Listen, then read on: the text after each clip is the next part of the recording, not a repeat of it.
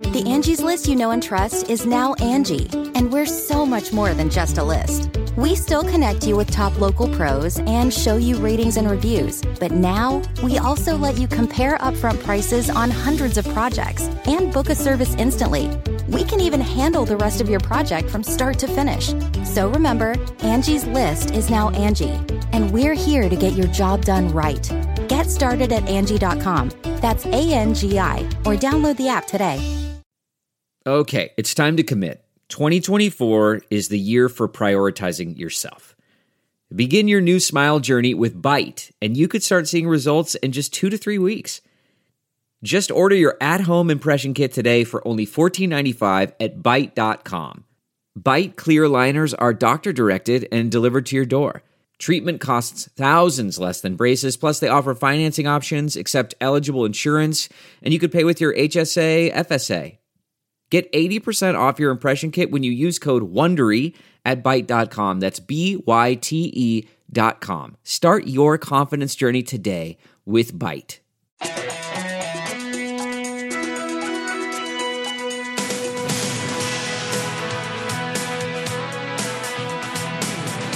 Welcome to Hollywood and Levine. I am Ken Levine, your podcast host. Thanks so much for being here. And my guest this week is Clyde Phillips. Are you a fan of Dexter? Well, let me rephrase that. Were you a fan of Dexter? Like the first four seasons when it was great, and then after that, it just kind of fell off the table and became pretty terrible. And the finale was awful. But now, eight years after that disappointing finale, Dexter is returning to Showtime for one season, and Clyde Phillips, who was the showrunner for the first four seasons when it was really good, well, he is coming back to, I guess, redeem Dexter. It's a very different format, and you're going to learn a lot more about him. So, uh, this week and next, I'm going to be talking to Clyde Phillips. This week, we're going to talk a lot about Dexter, which uh, drops early November. Again, that's on Showtime. Uh, what went right? What went wrong? What's the heart and soul of that series? And uh, what can we expect? For the new Dexter. That is this week. Next week, we'll talk a lot about his very interesting career. So, coming up, part one with Clyde Phillips right here on Hollywood and Levine. So, Dexter is coming back. And I, I have to say, Clyde, I'm very happy to hear that after the final episode of Dexter. It's like, I'm so glad that Dexter doesn't end there. And uh, I know you weren't a part of it at that point, but uh, man, I can't think of uh, of a beloved show that had a more disappointing ending. So uh, like I said, I'm so glad that uh, you decided to rescue it. well, it wasn't entirely my decision to go into the burning building. um, Showtime asked me to come back. Um, they have well, thank waiting... you for saying yes. thank you. Um, it really had to do. Well, first of all, to talk about the, the ending, which I had nothing to do with if you look up worst television endings of all time, top 10, Dexter's on every list. And um, it's a shame because the show was starting out was really beautiful and and somewhat um, revolutionary. And we hope to be doing that. We intend to be doing that with this new season. Um, the reason I'm back is uh, twofold. Uh, Showtime invited me. A and B, Michael was ready. He had there had been a couple of false starts trying to bring the show back, and Michael just wasn't really ready. And it's a big decision to, for an actor to go back into a role that makes him so identifiable. And Showtime so loves what we're doing right now that they've pulled out all the stops. Uh, they're spending more than they've ever spent in, on publicity um, and advertising and promotion you will not be able to do anything without knowing that uh, Dexter's coming back. Whether you go to your Amazon page or look at a bus driving by or go on a subway, I've got three interviews this week with um, uh, Russia, Spain, and another country. I forgot. I forgot what it was. It's sold all over the world, um, and we're ready. We're ready to uh, take take it on. And another thing we want to do is bring in new viewers because a lot of the viewers, you know, the show ended uh, eight or nine years ago, where the viewers were 12 years old and not watching the show, and uh, we want those kids to come join our audience very interesting that your first episode back is a continuation, in a sense, and also a pilot. you know, it's like you have to introduce people to the character, and yet, for a large part of the audience, they know it and they don't want to be led through yeah yeah yeah yeah yeah yeah we we right. got this yeah it's uh, on top of everything else a very tricky dance yeah it's look, you you know as well as anybody how challenging that is. But we didn't want to. I mean, the one thing we one of our own internal mandates was to not have this be Dexter season nine. We we want to acknowledge the the fact that almost a decade has passed, and we want to respect the audience enough to pretend that it didn't end the way it ended. Um, and everything else about the show is different in its own way. The theme of the show, the theme of this year's uh, series, this year's um, 10 episodes is fathers and sons. Um, and we adhere pretty closely to that. And, um, and it's, even though Dexter is living in a small town population, 2,700 and upstate, fictional town in upstate New York, um, with, and part of the reason is because there's so much less temptation for him and he can be monastic and abstinent. This is Dexter. People are going to die. Yeah. I was kind of hoping he'd stay in Miami and get rid of the governor there. or, yeah, or move to Texas. Uh-huh, yeah, exactly. or Idaho. Yeah, there's a couple of places. Let's go back to the beginning because, like okay. you said, it's very revolutionary.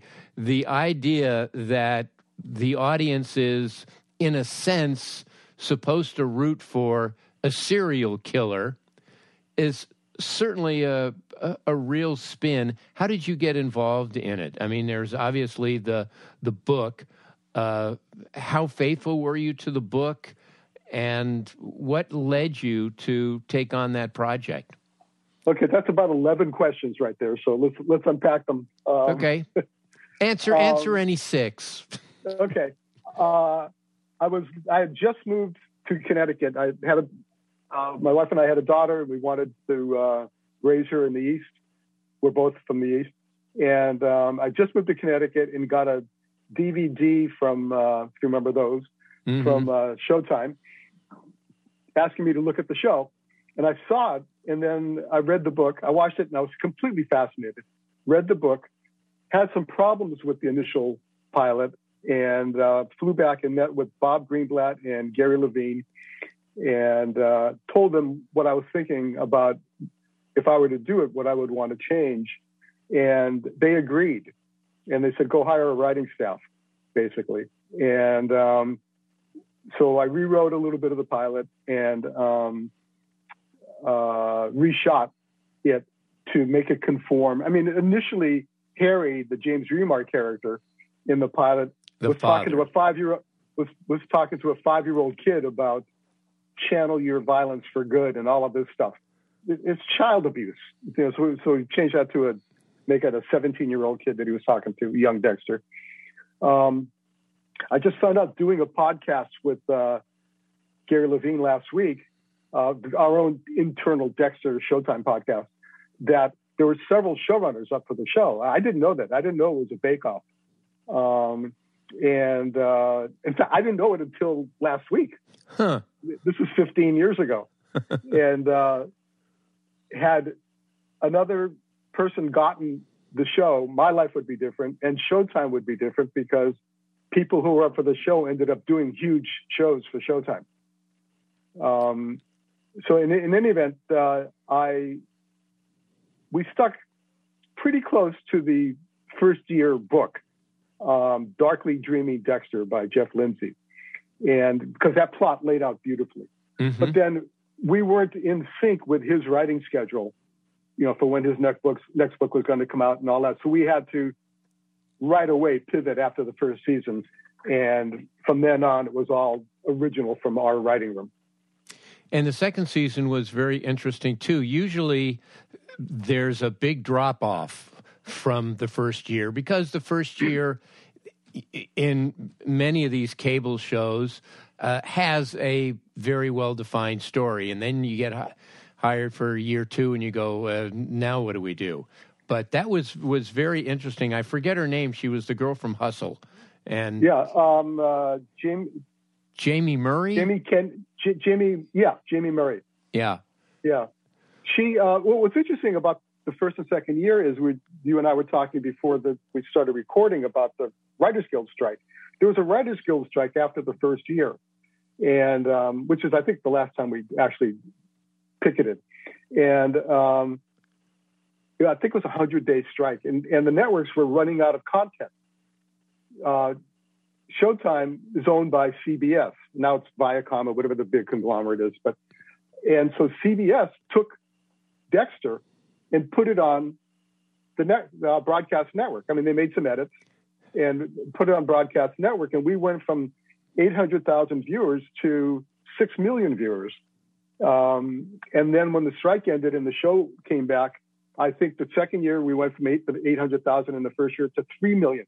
People started subscribing to Showtime they had fallen in love with the show, and um, and I remember talking about you know shows getting picked up. We were doing the uh, Paley Center uh, festival, and we're on stage, and somebody said we were in the second year, and somebody said, "Are you guys coming back?" And I said, "I don't know." And Greenblatt yelled from the audience, "Yes, for two more years." And that's how we found out we got picked up in year four. See, my shows were never at the Paley Center. That was the problem. Uh, that's the problem. that's you know, why we got canceled. uh, to to, to uh, answer another one of your uh, part of the question is why does an audience um, embrace a serial killer? Why do you want? Why does an audience let a serial killer into their homes every Sunday night uh, for eight years? And a, it's Michael Hall.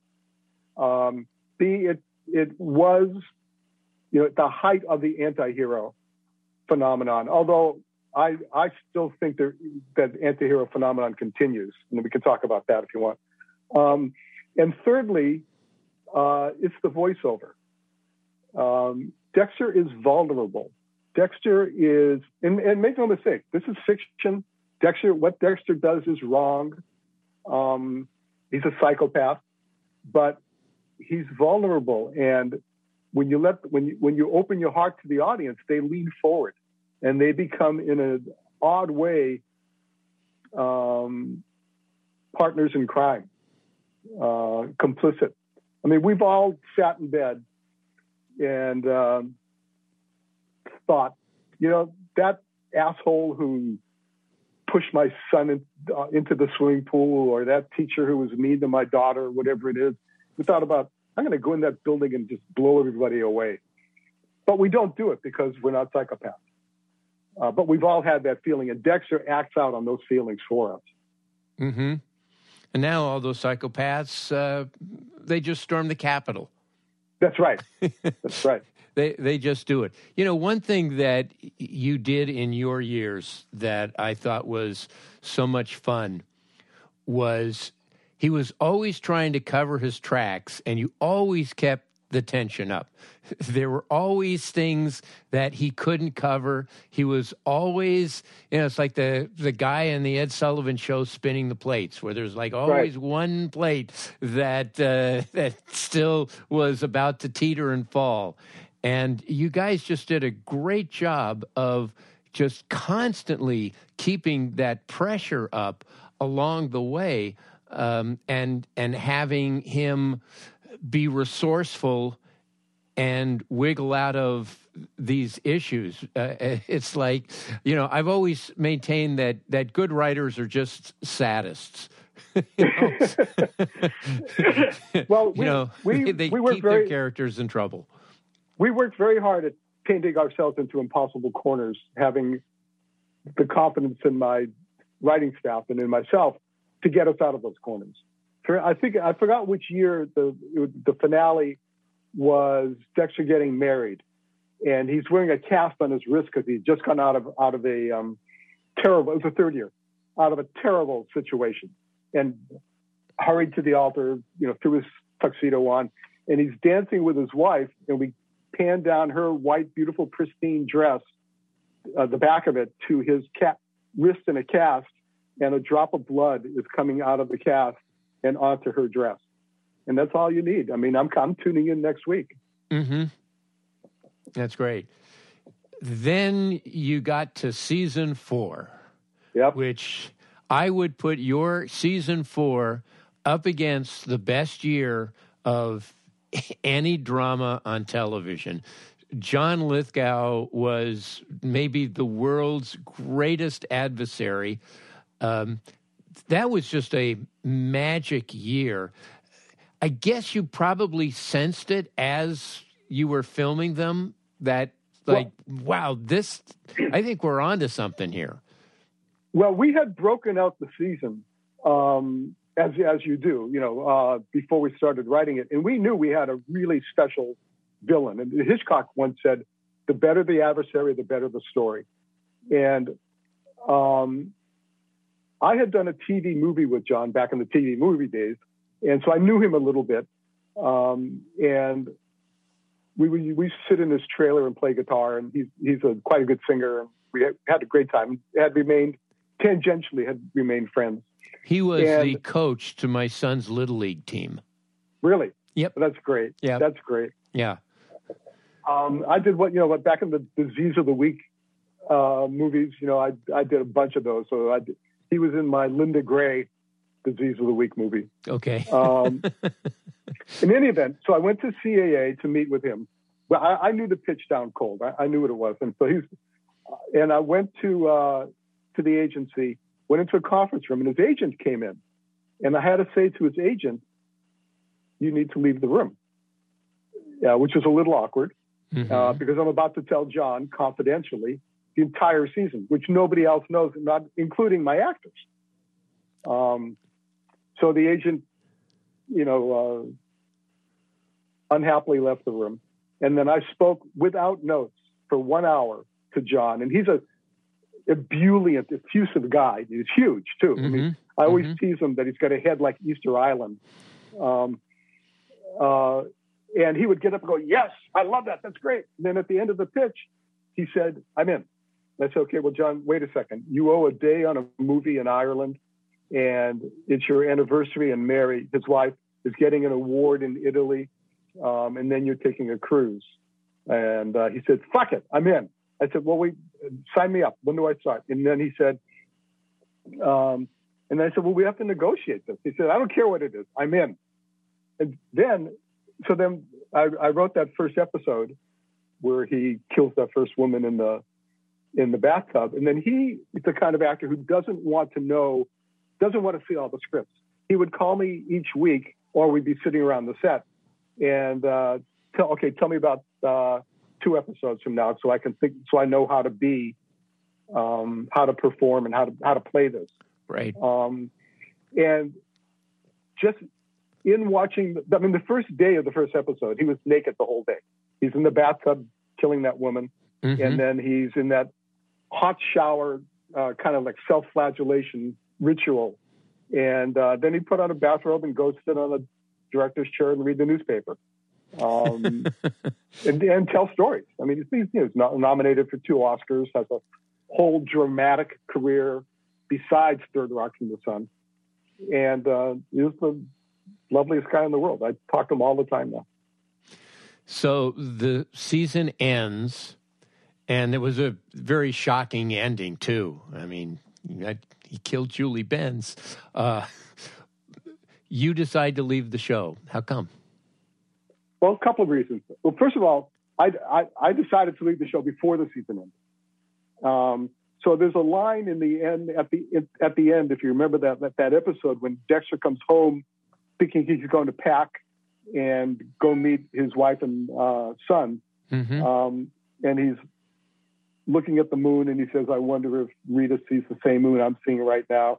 And then he steps on a le- little Lego assembly and uh, knocks it over, and he bends over to start putting it together, and he says, "Wait a minute." um, life doesn't have to be perfect. It has to be lived. And that was me talking, getting my stuff out. Mm-hmm. I was working my ass off on a show to earn a lifestyle that I wasn't living.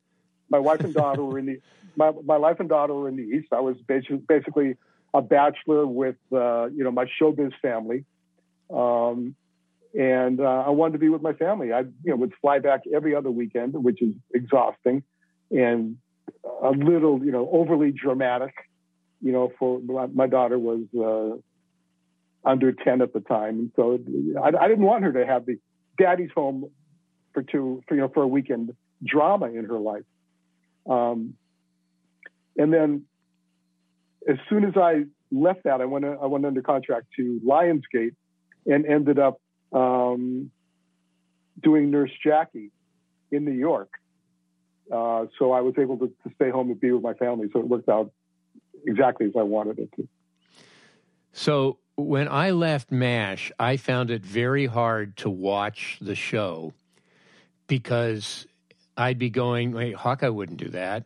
No, there, no, there, there's there's a funnier line than that. Wait, wait, what, what is Klinger doing?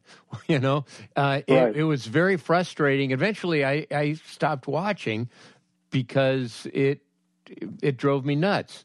Uh, what was it like for you to watch your baby after you had departed? Well, it drove me nuts too. I got to say, uh, the line producer of the show, Robert Lewis, who's one of my best friends, my daughter's godfather um, I would call him every Sunday night and fire him um, because because as I just as I and he'd go, I know, I know, I know.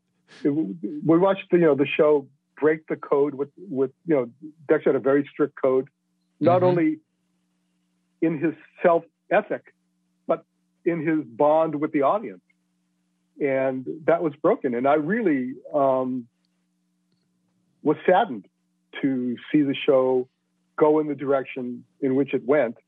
Um, I will confess to a certain amount of Schadenfreude. Um, I mean, there were websites devoted to bringing me back, and that, it's hugely immodest, but uh, uh, it's what happened. Okay. Um, and uh, but I was I was done with it, and I was off doing another show. Um, and then in watching that that last episode, um, it you know I don't know if we're in the middle right now of redeeming the show. I don't think that's really my job, but I, am trying to make the audience whole again. Um, and you know the, that last episode at best was confusing, and at worst was and, and at best was disappointing, and at worst was completely misguided. And now it's now we're well guided. I remember when they did the last episode of the Mary Tyler Moore show, mm. and they brought back Rhoda and Phyllis. And by that time, Rhoda and Phyllis had each been spun off into yeah. their own shows. Yeah. And Rhoda on Rhoda was no longer funny. Right. And she comes back onto the Mary Tyler Moore show where the Mary Tyler Moore show writers are once again writing her. And it's like the minute she walks in the door, it's like, oh, Rhoda's back. Right. Okay, this right. is Rhoda. She's funny. And so I think there may be some of that too, where the audience will watch and go, yeah, that's the Dexter we know. I, I think you're right. I think there's, I mean, there's an authenticity to to what we're doing once again, and we adhere very strictly to the code um, we we we actually won't waver in what happens in the show, and we've got an ending built in. I'm, I've, let's see, I'm, I have a meeting later today with Showtime on episodes four, five, and six, um, and we built an ending, which I which I wrote. I wrote the first and last episodes, which is going to astonish people. You know, it's the old um, Chekhov thing that it's um, inevitable and surprising. Mm-hmm. Um, and uh, I, I can't. I haven't seen it yet. Although my my director, who's a dear friend and was one of my directors uh, on um, the first four years, Marco Siega, who's, who's an executive producer and director now on this show, um, has seen it and said it's the best thing he's ever directed. And um, I feel as if it's the best thing I've written. Now that's pretty ballsy thing to do, and I to say it. So I could have um, I could be eating crow in in uh, January, but we'll see. All the episodes are already filmed, done. Yes, we partly because of COVID. We we started. So I'll, I'll just back up to what happened on July first, 2019. I'm here on Martha's Vineyard, and my phone rings, and it's Gary Levine, and uh, who's the president of Showtime and, and a very old friend of mine. I've known him since the day he moved to California, brought him into the Showbiz Softball League, socialized with him. Uh, he's also a cantor, as I think you might know, uh, in, in temples. I mean, and he held my daughter when she was eight days old in her baby naming ceremony. So, I mean, you can't get much closer with an executive than that. Right. So he calls and says, I'm going to be in New York next week. Do you want to have lunch? And uh, I said, Gary, you've got two daughters who live in New York. You don't want to have lunch with me. So if this is business, let's let's let's talk about it. He says, "You're right. Uh, we want to bring back Dexter, and um, Michael is ready. Uh, will you go? Will you go to the city and talk to him?" So I said, "Give me two weeks." So okay. I sat with my writing uh, long distance and um, came up with what the show should could should be and then went to the city, went to see Michael, had a little bit of a reunion, pitched him out the show when I was like 40 minutes. When I was done pitching, he stood up, gave me a hug. He said, I love it. I'm in. And then I called Gary. Then I was driving back to the airport. And then um, I called Gary from the car and I said, Michael loves it. He's in. And he said, go hire a writing staff. So, I mean, it wasn't like we had to do a pilot or prove ourselves to do any of that. It was basically a series commitment uh, straight away. And uh, so we wrote, hired a writing staff, set up offices in an office building on Riverside in Burbank. And um, so you had to come back to California and do this again. Right. I had kept a rental house there that various studios had paid for uh, for most most of the time I was gone. nice. And uh, and um, so I came back to California, set up uh, the writing room. Plus, my daughter was out of the house, and you know, our, my life was different. Sure. Uh, and um, and hired. And it, uh, this is also during the ATA, the Writers Guild action. So I had to hire a writing room without agents. Mm-hmm. Um, so I had a lot of friends on the staff, a lot of people I'd worked with before. Uh, three former writing assistants, one of whom is my number two now, another of whom was my supervising producer, and another whom I made a staff writer. And then cobbled together a room. We sat and broke the um,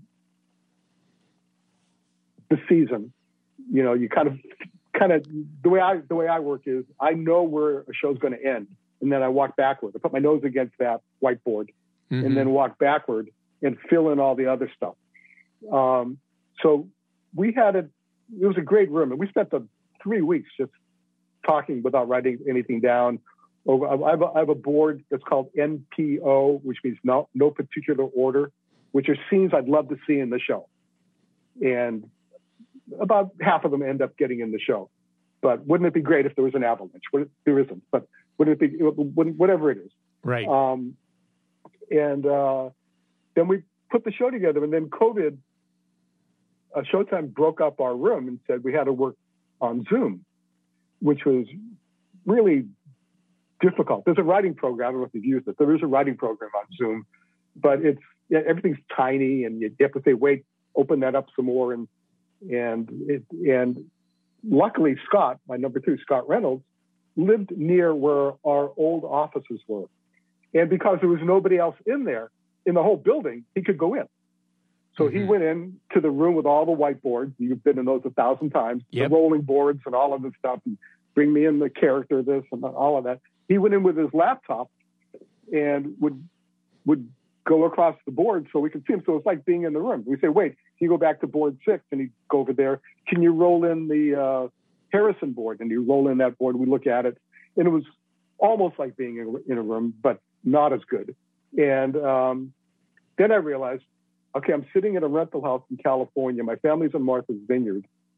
Uh, so I just packed up and left that house and came here mm-hmm. and continued doing the exact same thing.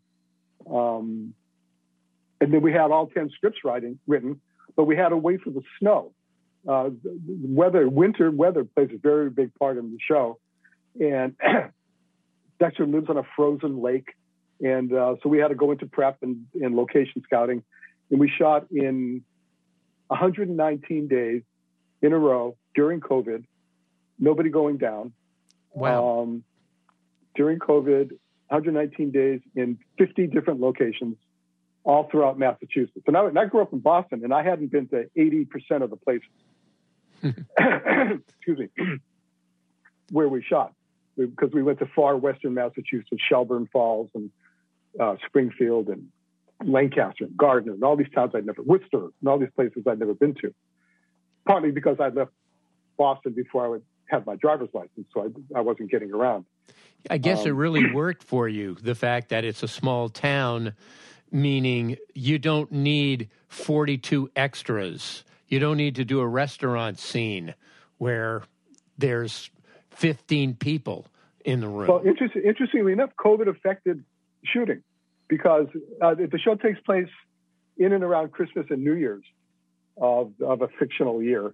Um, and we had written a huge church scene where Dexter meets the big bad, and they're they're hip to each other, and they have this kind of what we call the heat scene. You know, De Niro and Pacino. Mm-hmm. Mm-hmm. Um, we had the heat scene in a crowded church with them hissing at each other, and we had to completely change that because we couldn't get 300 people into a church. Um, it also affected us just in shooting.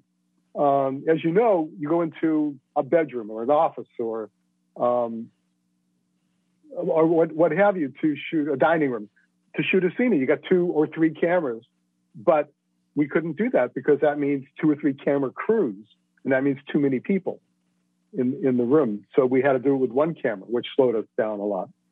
We were tested. I was tested every day, um, five days a week with the nasal thing, and then one day a week with the send out spit test, mm-hmm. um, because we had to be. Um, what's called Zone A, where you know uh, Video Village and go up and talk to the director and talk to the actors, and the actors are not wearing masks, of course. So um, that slowed us down a bit too, and added and was an added expense. Story well. wise, did you worry like, well, do we deal with COVID in the story or do we ignore it? Uh, how how did you deal with COVID in terms of the you know actual narrative? Sure. We did, we did not deal with it at all because we had already broken the story and written nine of the 10 scripts before COVID became big. Um, but we do deal with a lot of contemporary issues um, opioid crisis, bullying, school shooting, um, other things that I can't remember off the top of my head. But you know, we it's it's very present and, and very grounded in today's world. Well, I'm really looking forward to it, and uh, I know a lot of viewers are too, and and all of your websites. They all that, that all worked. Uh, you know, people have their website for you to come back. Right. Okay, well, I'm waiting for people to start a website to have me come back to MASH. Come on, people, let's go. oh, you know what? They, they just finished shooting another season of MASH. I don't know. Maybe you didn't know this, but no, I'm kidding. Yeah. Um,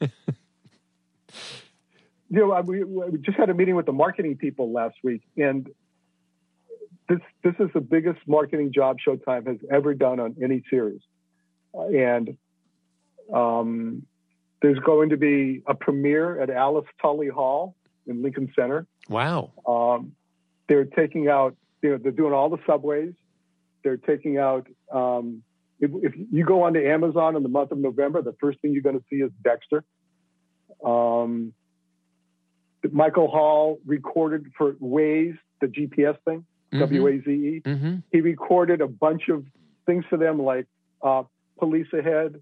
Um, I don't know about you, but I'm turning around. You know, whatever, whatever these are. We wrote a bunch of jokes for him. Um, what else are they doing? Uh, those electronic um, taxi cab signs that go, those triangular signs that go on top of that are going to run 500 of those in New York, 250 in 250 in uh, Chicago, Philadelphia. Um, they've been doing those airplane banners all summer long at the beaches. I can tell you, Mike Green, in fact, sent me a picture uh, from Long Island where where he was uh, of a plane going over.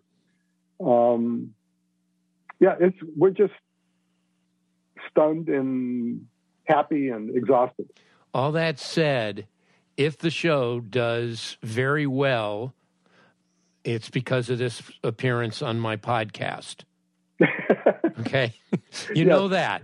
Forget The all other that stuff is right, just yeah, yeah. They've they've yeah. Subway, wasted their money. Right, They right. just thrown their money away. And there is part one of my two part interview with Clyde Phillips. Next week, we'll talk a lot about his career. He worked on a lot of movies of the week, also uh, created Parker Lewis Can't Lose.